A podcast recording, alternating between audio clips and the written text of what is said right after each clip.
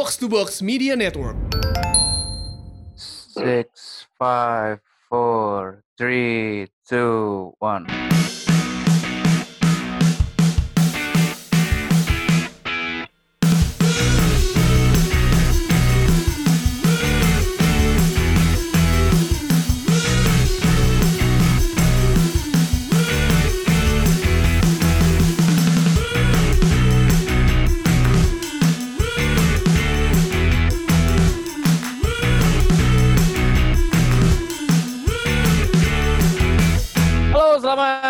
Semuanya. Selamat datang kembali di Box to Box Football Podcast live from home di episode keberapa, Dex? Sekarang, Dex?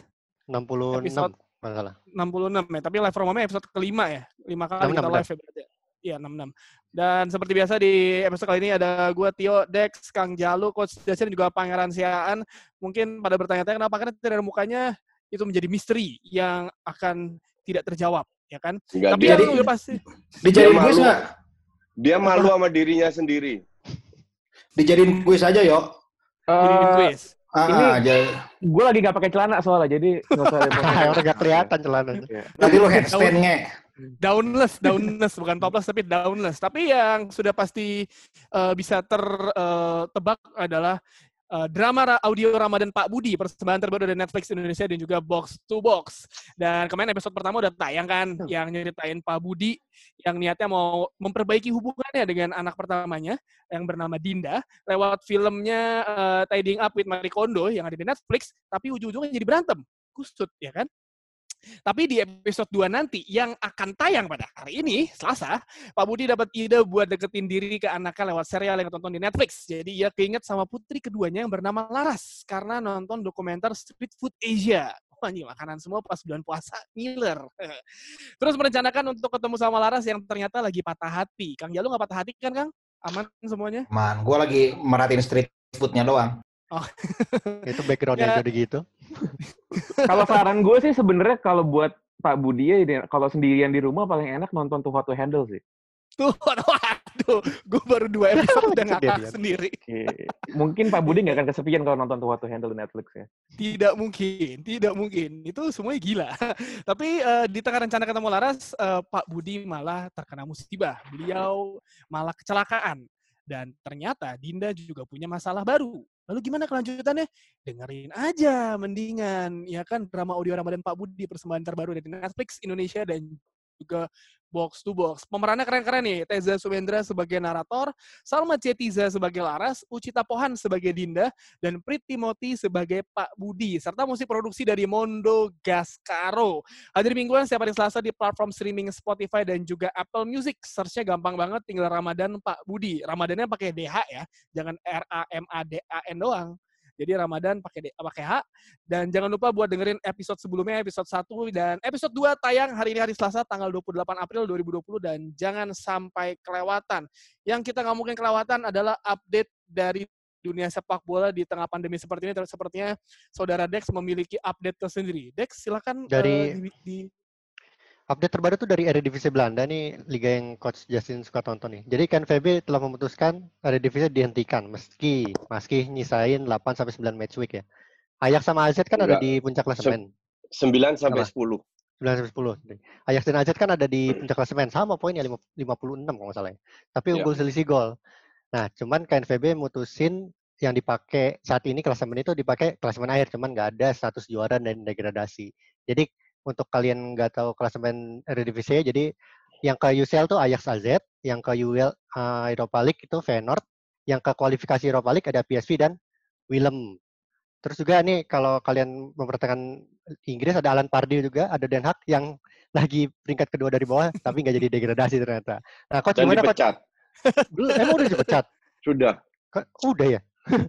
coach gimana coach tanggapan soal Eredivisie nih coach? KFB itu emang bangsat semua. Banyak KKN dan lain-lain. Ja- Jadi gini, em, UEFA kan memberikan rekomendasi berdasarkan sporting merit dari Hmm. eh, prestasi sportivitas musim ini. Bukan ranking ya, prestasi fo- sportivitas. Sekarang kalau lihat yang bikin Utrecht kenapa tidak dipertimbangkan final KNVB Baker. Oh iya ada Utrecht, yang sama. Feyenoord, Utrecht Feyenoord masuk final. Tapi Hmm. Feyenoord yang ditunjuk karena klasemennya ranking 3. Tiga. Oke. Itu udah kalau sana match itu dimainkan, Utrecht akan lolos karena dengan ranking 3 Feyenoord otomatis lolos ke UEFA eh, League kan. Hmm. Artinya, terus kalau soal di kompetisi, Utrecht kurang 10 match, Willem II 9. Jadi Nah, masih iya. ada satu ketinggalan. Nah, Dan- satu match ini main home lawan Ajax. Hmm. Dan Iya, semua tahu kalau main home lawan Ajax, biasanya Utrecht menang. Seperti dua bulan yang lalu, di mana Ajax kalah untuk Baker, KNVB Baker, Hmm. semifinal. Kalau seandainya itu match menang, Utrecht unggul dari sisi goal difference, produktivitas, head to head. Jadi peluang Utrecht kan lebih besar harusnya. Kenapa Willem II yang ditunjuk? Ngomong-ngomong Utrecht sendiri, kapan terakhir mereka ke Eropa, coach? Ingat nggak? Kalau Sering ikut mereka lagi di Eropa. kalau ke Eropa maksudnya mereka sering, Eropa. tapi sering nggak lolos kualifikasi juga. Oh, I see. Iya, iya. Inter Toto pernah menang nggak coach Inter Toto? Betul, Enggak. betul. Jadi Ta- itulah yang dibuat eh, apa namanya KNVB. dan pemilik Utrecht itu tajir melintir. Hmm. Jadi dia dia bilang gua akan hire semua lawyer yang gue temui untuk ngehajar KNVB. Ini masih bisa berubah, berarti? Oh, Sepertinya bisa, masih. Ya bisa dong. Ka- Hmm. Kalau ke ke pengadilan pasti bisa. Nah, Hmm. terus juga tidak ada degradasi. Hmm. Sementara lu tidak kalau lu mengatakan tidak ada degradasi, at least lu promosikan dua tim yang ada di papan atas, which is Cambuur dan The Graafschap. Hmm. Itu pun tidak dilakukan. Ya dua itu marah lah, Hmm. Iya, iya. ngerti nggak? Kalau lu Ngerti, Ya. kalau lu mengambil keputusan untuk tidak melakukan degradasi, fine, nggak ada masalah, itu hak lu. Tapi at least lu tambahin dua dan di Indonesia kan sekarang 18 tim, jadi 20 Hmm. enggak kayak KNVB nggak mau. Emang bangsat-bangsat tuh KNVB itu. Kusut ya. Tapi emang eh, sebenarnya kalau misalnya kita lihat tadi coach bilang ada lawyer-lawyer, gue jadi inget eh, gengnya lawyer Man City apa kabar ya dengan UEFA? Nggak ada kabar ya? Proses itu masih ke di di kas kan emang lama pro, prosesnya. Hmm. Dan Utrecht itu kalau di Belanda nggak di itu mereka pasti ke kas, pasti. Ya, Nah, ini- tapi yang tapi yang menarik juga ada tekanan dari UEFA yang nyaranin semua liga domestik itu untuk nyetor jatah wakil ke Champions League sama UEFA, uh, UEFA Europa League sebelum September.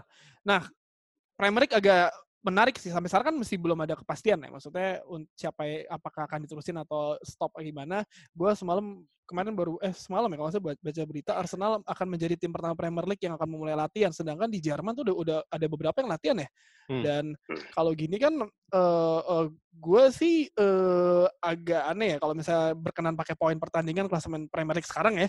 Liverpool, City, Leicester, Chelsea, United, Sheffield, Wolves, Arsenal, Spurs. Itu kan bisa lolos ke Eropa kan? Degradasi Bournemouth, Villa, Norwich. Tapi apakah poin pertandingan itu cukup adil apa enggak? Karena dengan ya misalkan ya di degradasi pun sebenarnya eh, tim-tim masih bisa eh, untuk bertahan di Premier League juga Ya jus- justru kita tahu berdasarkan sejak em, berapa tahun terakhir tim-tim kecil itu justru perform di match-match terakhir Hmm. dan semua orang juga tahu Inggris itu kenapa dibilang liga yang paling hebat, lebih yang paling sulit karena semua bisa saling mengalahkan. Nah, lebih tidak fair lagi kalau kecuali Liverpool jadi juara. Kenapa? Karena jaraknya udah terlalu jauh, 25 poin. Untuk gue dan untuk semua fans itu fair. Kecuali fans MU, coach. Bahkan untuk fans MU, ke- untuk fans MU yang kardus itu baru tidak fair. Enggak lah, kalau menurut gue kita harus mengikuti apa yang sudah dilakukan oleh tetangganya Inggris di Belanda ya. Kita ikuti contoh yang baik-baik. Lagi di bulan seperti ini, di mana menjalin silaturahmi kebersamaan, kenapa kita harus berbeda-beda? Kita menjalin semua hal yang damai-damai aja pada bulan ini ya. Jadi Belanda kayak gitu ya mari kita Enggak. ikuti yang terbaik. di Belanda Belanda. Belanda itu tidak ditunjuk juara karena poinnya sama. That's different. Ini beda 25 poin. Oke? Coba jelaskan Iya, lagi iya. Pangeran Siaan. Eh, poinnya MU juga sama sama Liverpool. Agak Liverpool agak sedikit lebih banyak aja, cuman sebenarnya kalau mulai, lihat dari mulai, jauh sih sama. mulai nggak jelas. itu ceritanya.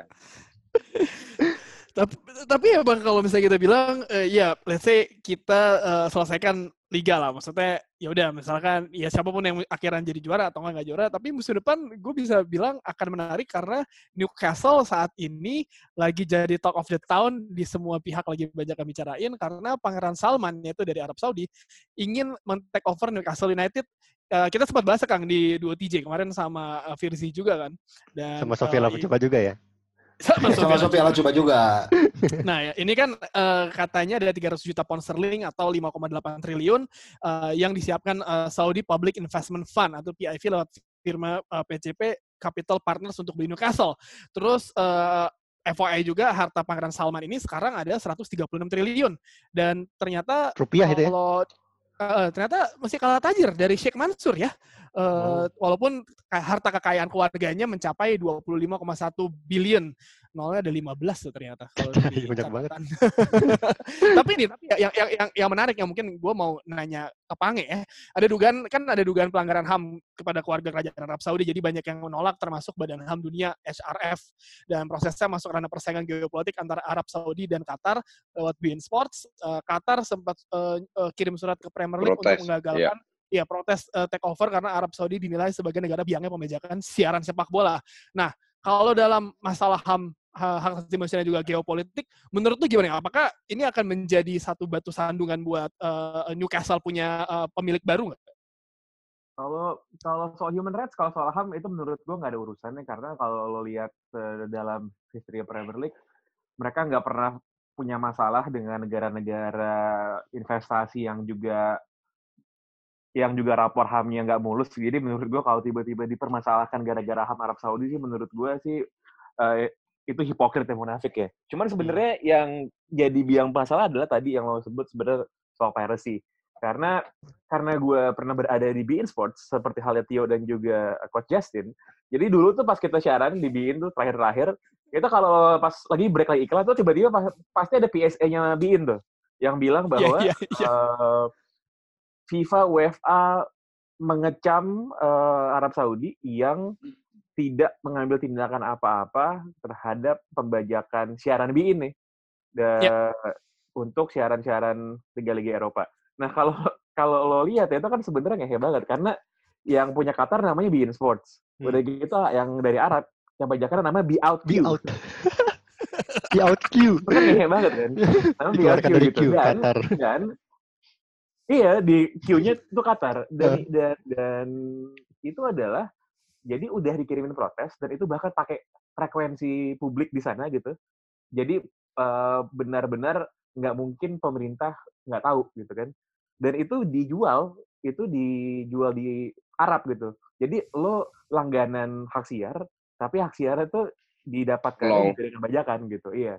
No, gitu. Nah, eh, itu dari protes, tapi tetap nggak ada tindakan apa-apa.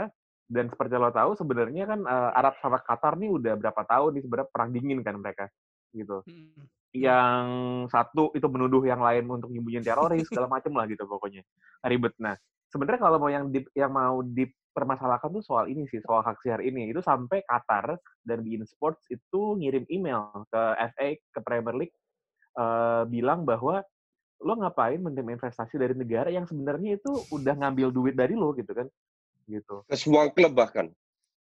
ke semua klub iya Hmm. karena kan kalau eh, kalau misalnya semua klub eh, protes dan veto Ya. nanti mungkin aja gitu bisa nggak kejadian tapi kan juga Arab ini nego-negonya kan juga jago ya eh, apa namanya lobby-lobbynya gitu Lobby. jadi menurut gue yang mungkin aja kejadian dong apa itu Qatar bisa beli tim baru menurut gue di Premier League Di Premier League tapi ya. iya Iya, iya, iya, iya, iya. Di Premier League, bi- bi- bi- bisa aja, cuman nggak ya. Cuman eh, sedikit tambahan apa yang Pange katakan. Jadi Hmm. pemerintah Inggris sudah mengatakan kami tidak akan mengintervensi. Jadi keputusan semua akan ada di Premier FA sendiri. Hmm. Pada saat pemerintah Inggris mengatakan hal tersebut, artinya mereka tutup mata, biarin kalau bisa masuk. Karena kita tahu semua bahwa em, Inggris itu kliennya, oh ya Inggris itu kliennya Arab lah, banyak duit Arab ada di Inggris dan Hmm. mereka punya hubungan politik sangat bagus. Maka dari itu untuk menghindari polemik, pemerintah Inggris bilang silahkan FA ambil keputusan kita tidak mengintervensi. Kalau gue setuju sama Pange, kalau da- kalau pemerintah sudah mengatakan hal seperti itu, artinya kasus HAM itu sudah diabaikan. Hmm. Tapi apakah kasus eh, piracy itu berat untuk mengambil untuk untuk menolak Hmm. eh, apa namanya pembelian ini? Gue rasa tidak, nggak berani seperti itu. Jadi feeling gue ini tetap going on. Kalau kemarin di Jadi- 27 sempat dibahas, eh, sebenarnya supporter Newcastle senang-senang aja kan ya? Iya ya. Oh iya dong so far pasti. sih, Hmm. so far kemarin eh, si Firzi dan teman-temannya sih bilang mereka senang-senang, tapi mereka nggak mau sesenang itu sampai ada official Bener-bener statement. deal. Karena ini Hmm. kan Ya, udah betul. Newcastle ini kan udah beberapa kali eh, ditawar ya kan mau pindah mau mau kejual mau kejual nggak jadi terus nggak jadi terus sampai mereka sampai momen mereka udah enak banget jadi sampai kayak yaudah kita nunggu sampai official statement lah dan bahkan kemarin eh, Firzi aja ya Kang eh, bilang dia tuh nggak tahu beritanya karena dia malas baca beritanya Iya, baru tahu karena ketika mau diwawancara sama dua Iya. TJ.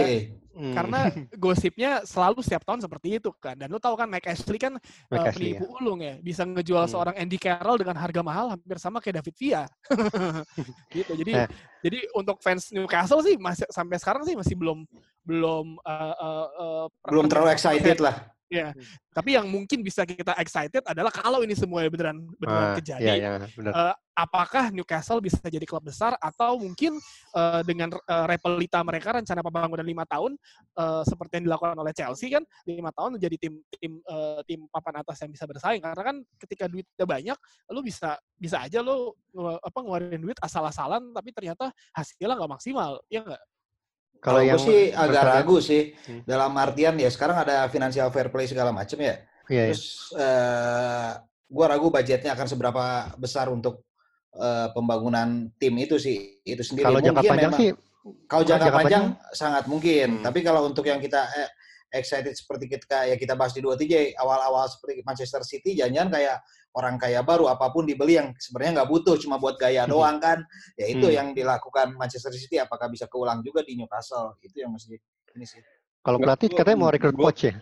Gue kasih sedikit sedikit ma- masukan yang Tio bilang. Jadi kalau nggak salah gue pernah bilang ke Pange, lima tahun empat lima tahun yang lalu itu gue pernah ditaruhin Newcastle. Jadi memang benar setiap tahun itu gue ditaruhin Newcastle. Lo Hull apa Newcastle waktu itu lo bilang? Oh, Hull, Newcastle, gila. Newcastle, Ada Newcastle tiga gua nge, ada Hmm. tiga. Aston Villa, Hull, dan Newcastle. sama Everton juga kan coach gue inget. Everton juga ya. Ah. Tapi Everton udah kejual duluan. Habis itu Newcastle, Aston Villa kejualan, tinggal Hull.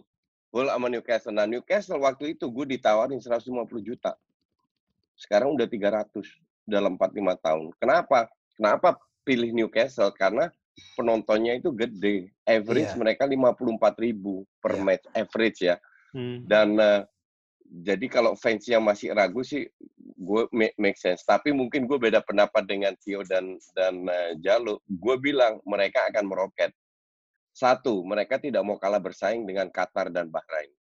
Hmm. Oke. Kedua, mereka punya dana besar sekali. Kalau kita bicara financial fair play, ikutin aja apa yang dilakukan MCT sama PSG. Pasang Aramco di sini berapa? 1 M, 1 miliar dolar. Lu mau ngomong apa? 1 miliar pound. Lu mau ngomong apa? Itu kan income Iya. atau sepupunya atau yang yang yang pegang perusahaan semua lah. Toh ujungnya keluarga semua. Iya, Iya kan? Mas, Nah, kelu- keluar kantong dan- kanan masuk kantong kiri Iya. doang. Exactly. Dan kalau dibilang 300 juta, feeling gue lebih banyak. Karena satu tim itu harus dirombak. Dan sama kayak Abramovich lah. Gue udah keluar begitu banyak, gue mau main indah dan gue mau juara. Tahun pertama, kalau dibilang juara susah. Tapi at least empat besar bisa masuk. Sama kayak Klopp lah. Satu, satu setengah, dua tahun pertama kan juga eh, bo- bongkar pasang pemain. Ya kan? Hmm. Habis itu baru mereka bisa sangat bisa bersaing menang Cha- Champions League dan lain-lain eh, selisih satu poin nggak juara sekarang nah feeling gue Newcastle akan ke arah situ kalau mereka beli direktur teknis dan pelatih yang cocok dan non Inggris Kayak Kalau Siki gitu ya? kayak Siki Soriano Pep kalau sudah diisi orang Edward Inggris Ward, Edward Ward aja lah. Nah, kalau kalau udah diisi orang Inggris, ancur-ancuran. Karena mereka Ya, akan ya. beli pemain Inggris yang overvalue semua. Kalau menurut Me- gue sih kalau mau kalau mau megang klub dan juga peluang juaranya kuat Iwan Budianto sih kalau menurut gue sih. Nah, Ah, nah, benar. Hmm. Heeh. Udah, gue ikutan kalau gitu. Ikut. eh, Ini kan kalau dari bahasan tadi, kita coba broad lagi lah.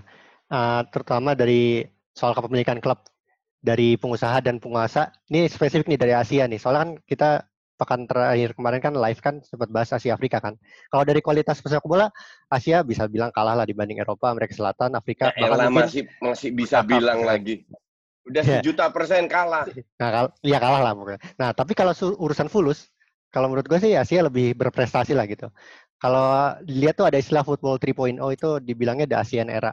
Eh, dibilang katanya sepak bola berkiblat ke Asia, tapi maksud kiblatnya itu maksudnya investor, Duitnya. Terutama dari Uni Emirat Arab, Qatar, sama Tiongkok juga. Ya. Nah, kalau bisa dilihat nih dari misalnya ya kepemil- kepemilikan klub kayak PSG dimiliki siapa gitu kan, Man City dimiliki siapa, terus sponsor di dada, terus juga sampai jadwal kick off yang memanjakan Asia, sampai juga pramusim juga yang kita selalu dimanjakan juga kan, mereka datang ke sini. Nah, gue pengen nanya, apakah Eropa benar-benar terus mengeruk keuntungan dari Asia? Kita di Asia mungkin senang-senang aja ya, karena Gua- jam jam Gue tanya Dan sama lu. Dex. Ya. Sorry gue potong. Gue tanya sama lu. Iya. Dari total TV rights, total seluruh dunia, yang diterima oleh eh, em, FA, dari Asia. bukan, dari seluruh dunia. Ah. Oke. Lu kira yang dari Eropa aja berapa persen? Eropa Dari ya, hanya Eropa Eropa. tahu deh. Kalau Asia gue tahu 35 persen. Enggak, enggak sampai. Gue udah cek Hmm. report dari Ernst and Young. Hmm. Dua tiga tahun yang lalu. Itu dari Eropa ya. Hmm. Dari Eropa sekitar 75 persen sampai 80 persen. Jadi di luar nggak sebesar yang orang pikir. TV rights ya, gue hanya Hmm. bahas TV rights. Nggak sebesar yang orang pikir. Gue sama kayak lu. Gue juga berpikir, oh ini pasaran Asia gede banget kan Hmm. untuk masuk. Ternyata tidak Oh enggak. bahwa pasaran Asia penting iya untuk merchandising, untuk kayak kayak Hmm. gitu kita untuk datang ke sana karena kalau lu eh MU lah ke Hamburg SV, HSV paling di charge fee 500 ribu. Hmm. Tapi ke Beijing atau ke Singapura udah 3 juta. Ngerti nggak? Hmm. Hmm. Untuk kayak gitu-gitu yang penting. Tapi murni TV rights enggak. enggak. Mereka di di Eropa itu jauh bayarnya lebih banyak karena all match itu pay per view. Atau Hmm. kalau lu abonemen apa. Kalau di sini kan masih banyak yang terestrial. Enggak, terestrial tuh gue kemarin ngecek ba- cuman Indonesia aja di Asia. Kalau di Oh, Eropa gitu. Norwegia masih. ah. Kalau di Asia Ya, benar-benar tapi cuman Indonesia doang. Artinya jualnya nggak terlalu mahal juga ke Asia. Hmm. Mereka adaptasi. Karena di Eropa jauh lebih mahal. Lebih Ya. tinggi. lebih ke arah vo- lebih ke arah volume sih mungkin kalau ke Asia mencari fans mencari Iya. pasaran tuh bukan pasaran untuk duit hak siar tapi untuk benar-benar menarik fans yang ya itu kata coach Jasin tadi merchandising-nya tumbuh dari situ Eh, Gitu. pada saat lo ngukur ini, pada saat lo ngukur pertumbuhan market, eh lo nggak bisa nyari market baru tuh di Eropa. Gitu. Oh, iya. Karena Betul. kenapa? Karena setuju. semuanya udah punya klub masing-masing. Iya. Gitu. Iya. Semua udah punya Betul. klub masing-masing. Makanya kenapa fokusnya untuk nyari di Asia dan itu kan makin banyak kan. Nah, Hmm. gue tadi juga sepakat sebenarnya. Gue nggak enak nih gara-gara bulan puasa gue bareng Justin tadi sepakat mulu, males nih. Enggak, emang, Eh, emang lu sebenarnya selalu sepakat sama gue. Cuman lu suka bikin rusuh aja lo. Eh tadi gue ngomong apa? Oh ya, soal TV Sepakat. rights. Soal TV rights, memang kalau kita ngomong angka gede itu angka gede itu di di Eropa dan bahkan kalau mau ngomongin angka TV rights paling gede dari Premier League itu angkanya di Inggris sendiri gitu sebenarnya. iya Iya, Gitu. betul. betul. Jadi emang emang duitnya tuh nggak ke mana-mana. Nah, cuman Iya, yang betul. menarik adalah eh kalau kita mau lihat sampai kapan sih market Asia bisa diekspand gitu. Karena kan kalau kita ngomong market Asia itu paling kita ngomongin Cina, kita ngomongin Asia Tenggara, dan mudah sih kalau ngomongin yang, yang gede India gitu. nggak ya? Apa? India India nggak mah ya? enggak. India hopeless. India sukanya main bola pakai tongkat kalau mereka ya, eh, soalnya kan. Jadi agak nggak masuk gitu. Nah, sebenarnya yang menarik adalah selain selain eh, Asia itu sebenarnya Amerika. Hmm, Amerika Amerika Utara Serikat. sih. Amerika Utara. Amerika Utara Amerika gitu, Kanada Amerika berarti. Serikat dan lain sebagainya. Dan juga eh, sebenarnya Afrika. Cuma kalau di Afrika kan orang lagi apa namanya secara ekonomi kan nggak sebagus di Asia kan. Hmm. Tapi Iya. kalau tadi balik lagi ke poin awal, kenapa duit yang masuk selalu duit dari Asia? Ya emang yang punya duit Asia men sekarang. Iya, iya that's true. Gitu. Lu tahu yang yang fokus ke Amerika Utara siapa? Siapa? La Liga. La Liga. Oh iya That's iya benar benar. that- Yes, that's yes. why mereka nggak mau berubah. Mereka fokusnya tidak ke Asia, fokusnya ke Amerika Utara. Ya betul betul. Karena kan juga di sana banyak orang Hispanik kan soalnya kan. Betul. Iya, Oh iya. iya. Setuju. Gitu.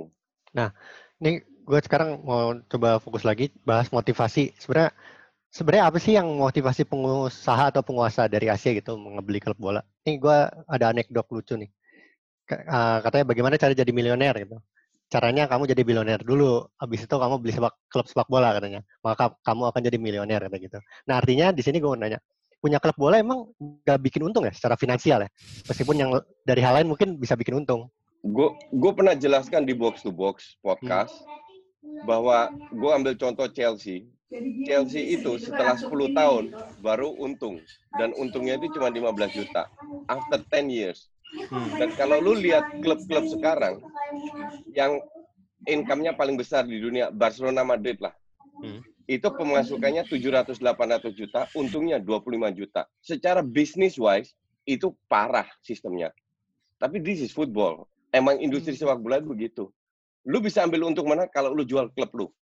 Kayak Mike benar. Ashley. Ah, ah. Nah itu. Nah, gue juga pernah bilang di DP di di box to box, gue yakin, Hmm. gue masih inget, kalau investor lu dari Amerika, dari Cina, tujuan mereka itu cari duit. Oh kita bahas itu waktu pas Ado Den Haag. Ya, Ya. kalau investor lu dari Rusia sama Timur Tengah, yang lu cari image. Iya. Karena duit lu, duit lu udah nggak kehitung lagi. Bener sih. ha. Ngerti nggak? Nah, Terus itu yang mereka cari. Dan, dan kalau kita bicara image, image itu kan korelasinya dengan sepak bola adalah pemain mahal. Los Galacticos. Hmm. Oke. Nah, Los Galacticos itu akan terjadi di Newcastle. Paling lama dua tahun. Kalau untuk tadi selain yang finansial ya, ini juga ada istilah sports washing kan. Jadi misalkan kalau ada yang mau jadi tuan rumah acara olahraga atau punya memiliki klub sebagai sarana bagi negara itu untuk meningkatkan reputasinya terutama kalau mereka uh, terkenal sebagai negara yang punya catatan buruk kepada hak asasi manusia gitu.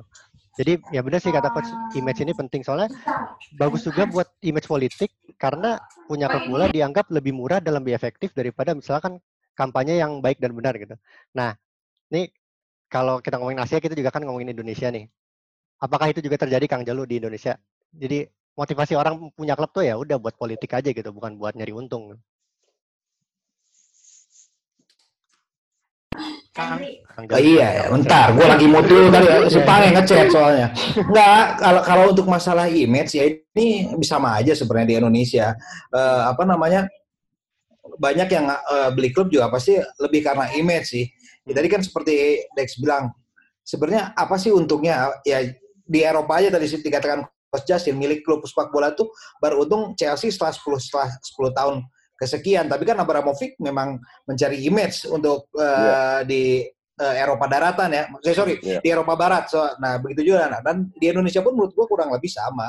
Motivasi orang-orang atau eh, maksudnya perusahaan tertentu atau pemerintahan kota tertentu mendapat eh, membeli klub lebih ke arah image sih sebenarnya itu aja. Berarti bola powerful itu ya? Apa? Sepak bola powerful itu ya berarti? Iya. Gua nggak nggak nyebut nama lah ya. Hmm. Ini sekitar tahun 2006 apa 2007. Jadi ada pemain klub di Jawa Tengah diminta untuk CEO-nya yang juga kebetulan adalah wali kota atau ketua umumnya untuk Hmm. ikut kampanyenya dia. Oh. Ya di Bandung Tadi- pun kita, Dex juga tahu lah di Persib pun ada sempat ada kejadian itu sa- beberapa tahun yang lalu ya. Hmm. Cuman ya kita eh, tidak se instruksinya tidak semasif yang di Jawa Tengah itu yang gue lihat. Tadi Teo tadi sorry mau ngomong apa? Kepotong. Tapi ap- tapi apakah maksud gua kan apakah orang di Indonesia kan contohnya paling paling telak adalah kalau bilang gitu yang paling terakhir adalah Sriwijaya FC kan. Lo tahu Hmm. gimana mereka nasibnya di musim terakhir sebelum akhirnya mereka deg- degradasi kan se- sekusut itulah. Apakah Hmm. emang maksudnya orang eh, eh, masih membutuh di Indonesia masih banyak yang berpikir kalau sepak bola adalah eh, klub bola itu adalah salah satu penggerak massa terbaik untuk mendatangkan suara atau apa gitu. Iya benar. Untuk itu makanya yang yang pola pikirnya mungkin hanya untuk mencari jabatan di daerah tertentu atau untuk di- jabatan pemerintahan bisa jadi seperti itu. Tapi kan nggak semua eh, ada yang seperti itu. Kayak contohnya Nabil lah. Dia kan nggak mau apa-apa dia sebelumnya juga udah terkenal gitu di Kalimantan Timur Hmm. pasti ya dia emang mengelola sepak bola karena emang demen. Contoh lain Bali United lah, misal Peter Tanuri. Ya dia kan emang emang punya hasrat besar di sepak bola untuk membentuk tim prototipe profesional lah ya kan Hmm. belum bisa dikatakan profesional murni tapi menuju profesional yang baik dan benar dan itu memang dilakukan ya tergantung sih kembali soal apa namanya alasan seseorang membeli klub ada banyak tapi yang selama ini kejadian selain untuk mem- ya kebanyakan yang seperti kata Coach Jasi tadi kebanyakan untuk image sama seperti halnya orang Eropa atau orang Asia, Timur Tengah Gue sih kalau gue pribadi ya, gue sih nggak keberatan nih kalau ada pengu- pengusaha atau penguasa yang ingin beli klub untuk naikin image-nya asal nih, cuman kalau dia berani, benar ah, Ya, asal bener, yang- kalau dia bener yang- terus dia juga ngakuin, ya gue Hmm. ngelakuin ini untuk image gue untuk bagus. Jadi Yang- dia kalaupun nggak paling- nggak dapet, dia ya. me- me- meninggalkan legacy yang bagus untuk klub itu. Gitu. yang paling kelihatan negara tetangga sih, misalnya GDT itu kan lu lihat dengan keuangan yang sampai sekarang ya kayak nggak ada habisnya gitu lah si apa eh apa sih Sultan. namanya si Sultan si TM, Johor. si TM ya si TMJ itu kan emang seserius itu kan dan itu sebenarnya bisa menjadi salah satu contoh eh, eh, eh, eh, eh, landasan bagi klub-klub Indonesia yang yang ingin mencoba eh, merubah klubnya eh, lebih profesional kan karena kalau kita lihat sekarang benar kata Kang Jalu si Bali United bisa dibilang salah satu eh, contoh klub eh, sepak bola Benchmark profesional ya.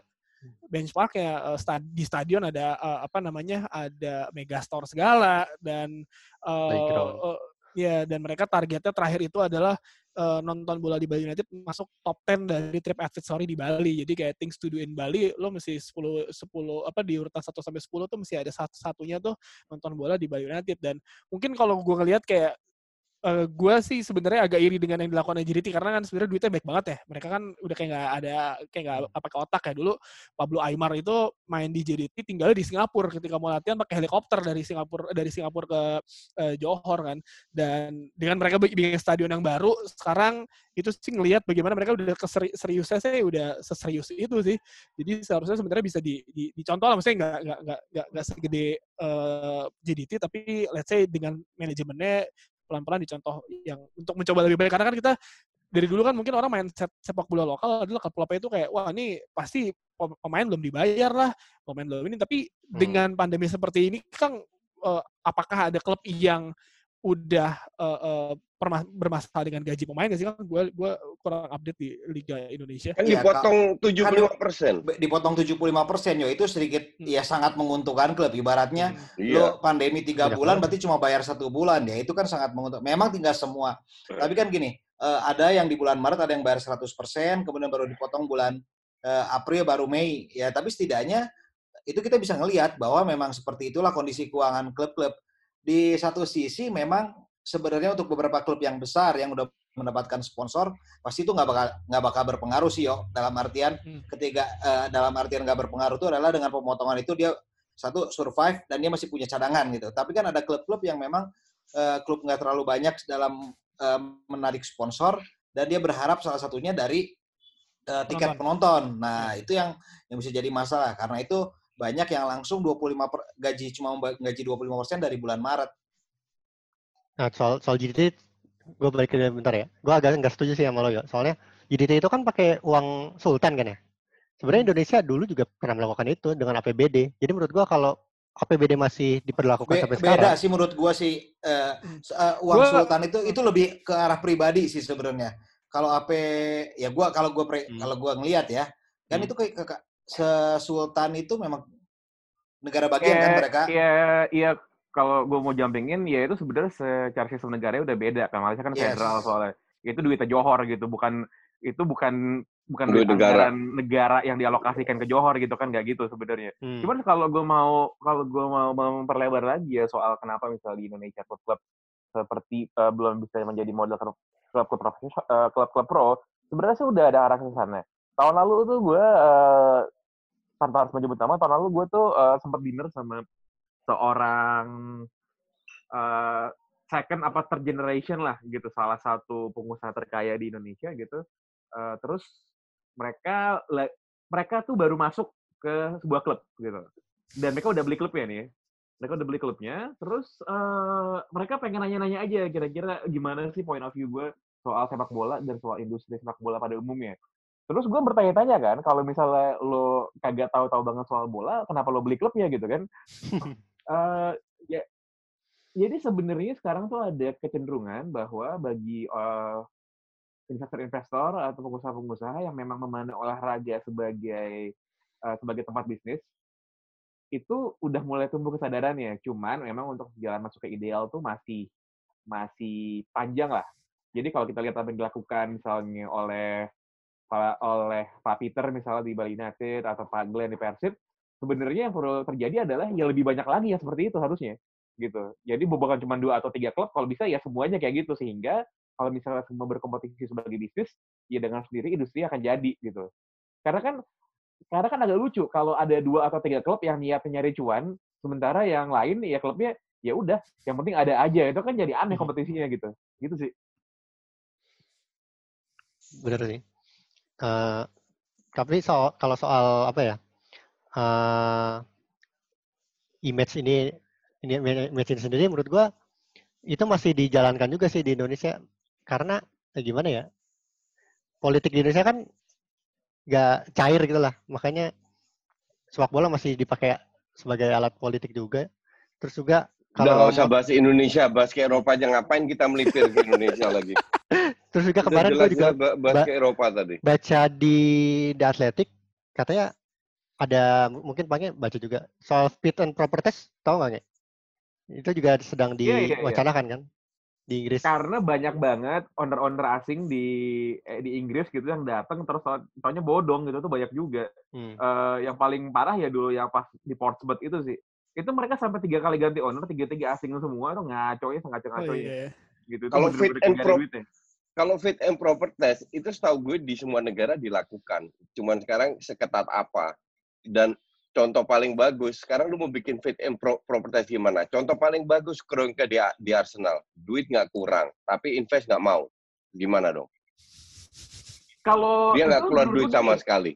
Kalau misalnya urusannya kayak misal urusannya kayak Kroenke gitu masih penting karena duitnya ada dan nggak diambil gitu. Kalau lihat kayak si Portsmouth itu parah banget. Karena orangnya datang, jadi bilang mau bayar utang segala macem, terus pas lagi hari H gitu, itu duitnya kagak dibayarin. Dan itu di- itu mereka sampai tiga kali ganti owner. Itu Milan di- Mandarik salah satunya ya, gue inget. Milan Mandarik itu yang pertama. Yang Yang pertama, pertama kan? tuh, iya. Dari itu dijual, dijual, dijual kan makin lama makin parah dan itu berpengaruh kepada performa timnya. Hmm. Dan apa namanya? Yang kayak gitu banyak. Jadi orang yang cuma sekedar beli klub terus diparkir duitnya sih em, kalau duitnya bener ada itu masih mending. Kalau perkara mereka pelit ya itu urusan kedua menurut gue. Tapi banyak banget yang datang terus kagak beli klub. Apa maksudnya eh, beli klub tapi kagak naruh duit. Nah, itu juga banyak. Atau yang model kayak Blackpool misalnya. Itu kan kalau kayak Blackpool yang punya tuh keluarga gitu ya, Oyston gitu, orang Inggris Hmm. itu duitnya ditarik keluar dari klubnya kan ditarik keluar duitnya dari Iya, bener. klubnya itu lebih gila lagi nyari ya. untung. jadi Itu kayak eh, dia. fit and proper testnya tuh beneran sampai apakah ada bukti bahwa eh, ini orang beneran punya duit dan udah disetor duitnya gitu berarti murni tentang finansial doang ya nggak kita nggak ngomongin kayak tadi ya misalkan ada pelanggaran ham atau segala macamnya gitu itu Enggak, sa- sa- Ya, Dex, salah satu contoh investor jujur, Dex, ya. parah. Dex ya Dex silakan silakan Dex tunggu- tunggu coach bentar coach bentar coach Dex lo kalau Hmm. melihat Dex kalau menurut filsuf dan sejarah Dex Hmm. orang yang kaya banget itu pasti ada percikan darah Dex dalam iya sih Dex Hmm. gitu aja. Jadi kalau misalnya mau dicari-cari kesalahannya pasti ada. pasti ada ya Hmm. Pasti ada. That's true. tadi Enggak, coach ta- ta- tadi gue mau bilang kalau Ah. mau bicara investor parah, contoh paling bagus kan kan tadi Pange kasih contoh klub-klub kecil. Hmm. Tapi klub besar yang bagus itu Milan. Pas Berlusconi Hmm. dijual ke orang Cina ternyata duitnya pas-pasan. Pinjam kiri kanan nggak sanggup bayar, dijual lagi. Iya. Kan kan efeknya ke manajemen juga ke pemain. Atau yang kayak MU misalnya ya, gitu. Misalnya kayak MU itu, pakai utang ya apa? itu dia beli pakai utang, dia beli itu Hmm. minjem Oh, iya. duit buat beli eh, buat beli sahamnya ownership-nya. Jadi kan sebelum dibeli sama Glazers, MU itu kan listed di bursa kan. Itu Hmm. bener-bener didagangkan di bursa tuh. Begitu dibeli sama Glazers, ditarik dari bursa, jadi bener-bener punya private. Eh begitu dia beli, nah semua profit MU itu buat bayar utang pas beli. itu yang terjadi gitu. Nah itu kan bisa juga. Kalau Iya. dibilang apakah orang yang punya uang punya uang gitu, bener Hmm. ada uangnya, tapi uangnya dipakai Iya. buat apa kan? Ya itu dia. So, soal Nah, United, gue mana? nanti mau nambahin ntar. Silakan coach. Makanya gue bilang investor dari Amerika dan Cina tujuannya adalah cari duit. Hmm. Kalau mau dibeli, mending dari Rusia atau Timur Tengah. Itu baru cari image. Bener sih. Ma- ko- kor- korbannya ya itu Iya. MU sama Arsenal. MU masih mending, masih bi- bisa keluar duit. Kroenke lebih anjing lagi tuh. Nih, so- soal Man United kan ada supporter yang kabur yang yang buat FC United of Manchester Iya. itu gara-gara mereka Iya, nggak iya. nggak senang sama Glazer. Nah, gue ngebayangin misalkan FC United of Manchester tuh jadi klub sukses naik terus ke Premier League, terus mereka jadi tim besar, terus mereka dibeli, terus supporternya nggak suka, mereka bikin klub baru lagi atau gimana? Iya. Se- Sebenarnya Maksudnya, gue gue mau mau gitu, membicarakan, gue mau membicarakan kayak bahwa nggak gue membicarakan bahwa itu kayaknya kayak jadi takdir yang bagus, yang pasti terjadi gitu kepada klub bola kalau mau sukses tuh ya udah harus mainnya kayak gitu caranya. Silakan ya. eh ada klub amatir na- namanya Salford City kan di Hmm. Inggris gitu di pinggiran Manchester gitu Gue mainin itu dan dan itu dibeli kan dibeli oleh satu orang namanya Peter Lim dibarengin dengan Gary Neville, Paul Scholes, Kibat. Dan lain sebagainya gitu kelas nanti itu lah Iya. gitu itu kan Giggs mereka juga. nyumbangin Giggs juga Iya, ya gitu. itu kan mereka naruh duit gede banget di situ Ba- bayangin aja pas mereka masih di conference itu mereka bisa beli striker League One man gitu Ya ada Bruni itu ya. mereka bisa beli striker yang dua kasta di atasnya. Nah, eh jadi kalau gayanya kayak mereka kan mereka pengen main long term investment tuh kan mainnya kan jangka panjang kan gue beli pas kecil nih terus gue Hmm. rawat gue rawat gue rawat biar gede ya agak mirip kayak Red Bull Depok sih sebenarnya ya, kalau mau. Nah, nah cuman emang kalau kayak gitu orangnya harus suka dan ngerti bola gitu jadi mereka enjoying the process nah Hmm. kalau buat orang-orang yang punya duit tapi nggak ngerti bola ya ngapain gitu buat gue berada di papan bawah kan Hmm. gitu. Walaupun, walaupun, ya gue yakin lo pada udah tahu lah gitu kan. Kalau lo nge-google dan lo ngeliat homepage-nya Tranmere Rovers sih, nama yang lo lihat di situ familiar sih. Tranmere Rovers. Tranmere Rovers sih, ya. Eh, lihat aja sendiri. Di Oh iya iya iya. Iya, iya, Iya, Senyum iya, iya. semua. bener. Gue juga. Gue. Senyuman, senyum semua. Kita senyum semua. Kang Jalu masih diem aja nih Kang Jalu. Tuh kan belum dinyalain mic-nya. si Kang di, Senyum, di senyum. unmute Kan- dulu dong. Kan katanya ada anak gua biasa, anak gua lagi ini. Kirain lagi ngaji. Wah, jarang dia. Itu Dex. Ada lagi nggak Dex? Yang mau ditanyain? Kayaknya itu aja sih. Sama ini paling gue penasaran ya itu tadi sih. Kalau kalau orang yang nggak ngerti bola beli klub bola itu kayak punya kebanyakan duit, terus ya kayak impulsif aja gitu. Makanya Ya. yang bisa dilihat tuh kayak ganti pelatihnya sering banget gitu. Terus kadang juga bisa ngu- ngubah image klub kayak gitu. Eh, Oh, kalau i- menurut gue, itu ada ya, yang lebih parah lagi. Eh, pemilik yang menyamar jadi fotograf atau ball boy agar bisa Hmm. memberi masukan ke timnya di Eropa. Oh ya, gue gue taunya yang itu pemilik berapa tahun yang lalu? Pemilik eh, nyodorin kayak nih gue mau starting elevennya kayak gini itu sering banget cuman Nah, itu terjadinya oke, di itu Timur sering. Tengah sih Iya, enggak untuk ini bener-bener ya. nyamar. Untuk yang mau ngomong Dex, kalau Iya, menurut silakan. gue, kalau ada orang punya duit banyak, terus dia taruh di bola, dia nggak ngerti bola dan nggak tertarik, itu lebih bagus daripada orang yang punya duit, taruh duit di klub bola, terus dia Hmm. merasa kayaknya gue Ngerti bola. Ah, Iya. oh Iya, iya tuh, iya. tuh, Kayak gitu jangan. Iya. soto ya jangan, dan itu soto jangan. ya.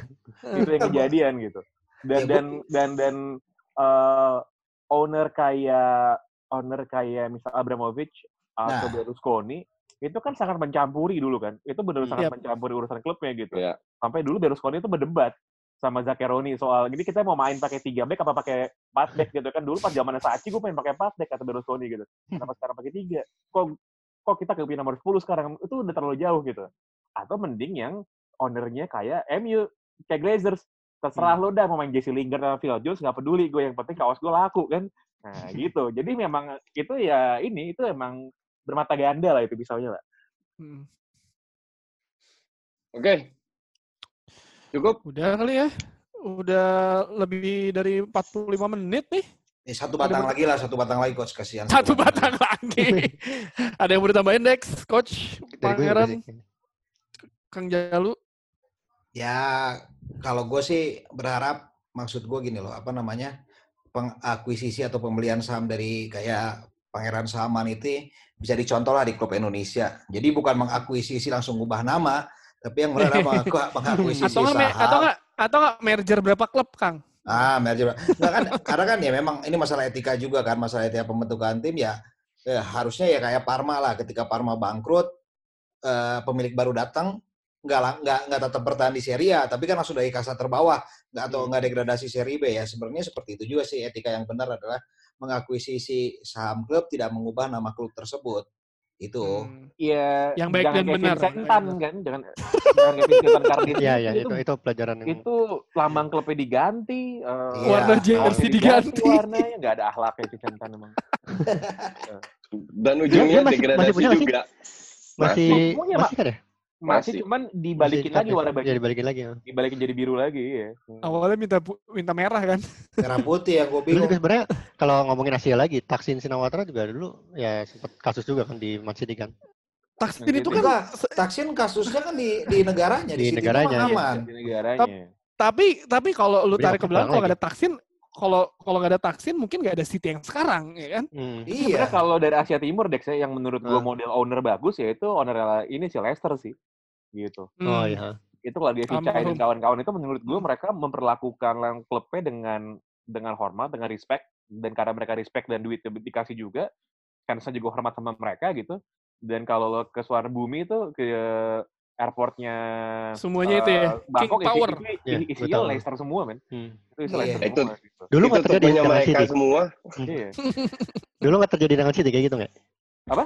Nggak terjadi dengan City kayak gitu dulu. Eh, nggak terjadi dengan City sih karena waktu City juara kan City eh, kagak dibawa ini kan kagak dibawa tur ke Abu Dhabi kan Hmm. pas Leicester Iya. juara tuh kan dibawa ke Bangkok kan satu Iya. Iya udah udah udah. udah. iya Langsung dibawa ke kuilnya segala itu apa? Hmm. iya. Iya. Oke. Oke, Oke. kalau gitu terima kasih semuanya. Eh, kita akan live lagi di pekan depan 23 akhir eh, tayang di akhir pekan ya Kang? Eh di hari Jumat, ya Kang? Jumat dong. Kita hari baik. Kita kalau selalu Hari tayang baik. pada saat hari baik. Karena kita selalu Iya. memberikan eh, si- nilai-nilai positif para Amin. pendengar. Kalau gitu thank you semuanya. Positif dari Tio lah, Kultum lah. yang bikin skrip yang bagus bukan gua. thank you semuanya. Sampai jumpa di Box to Box Football Podcast eh, selanjutnya. Bye. Bye bye.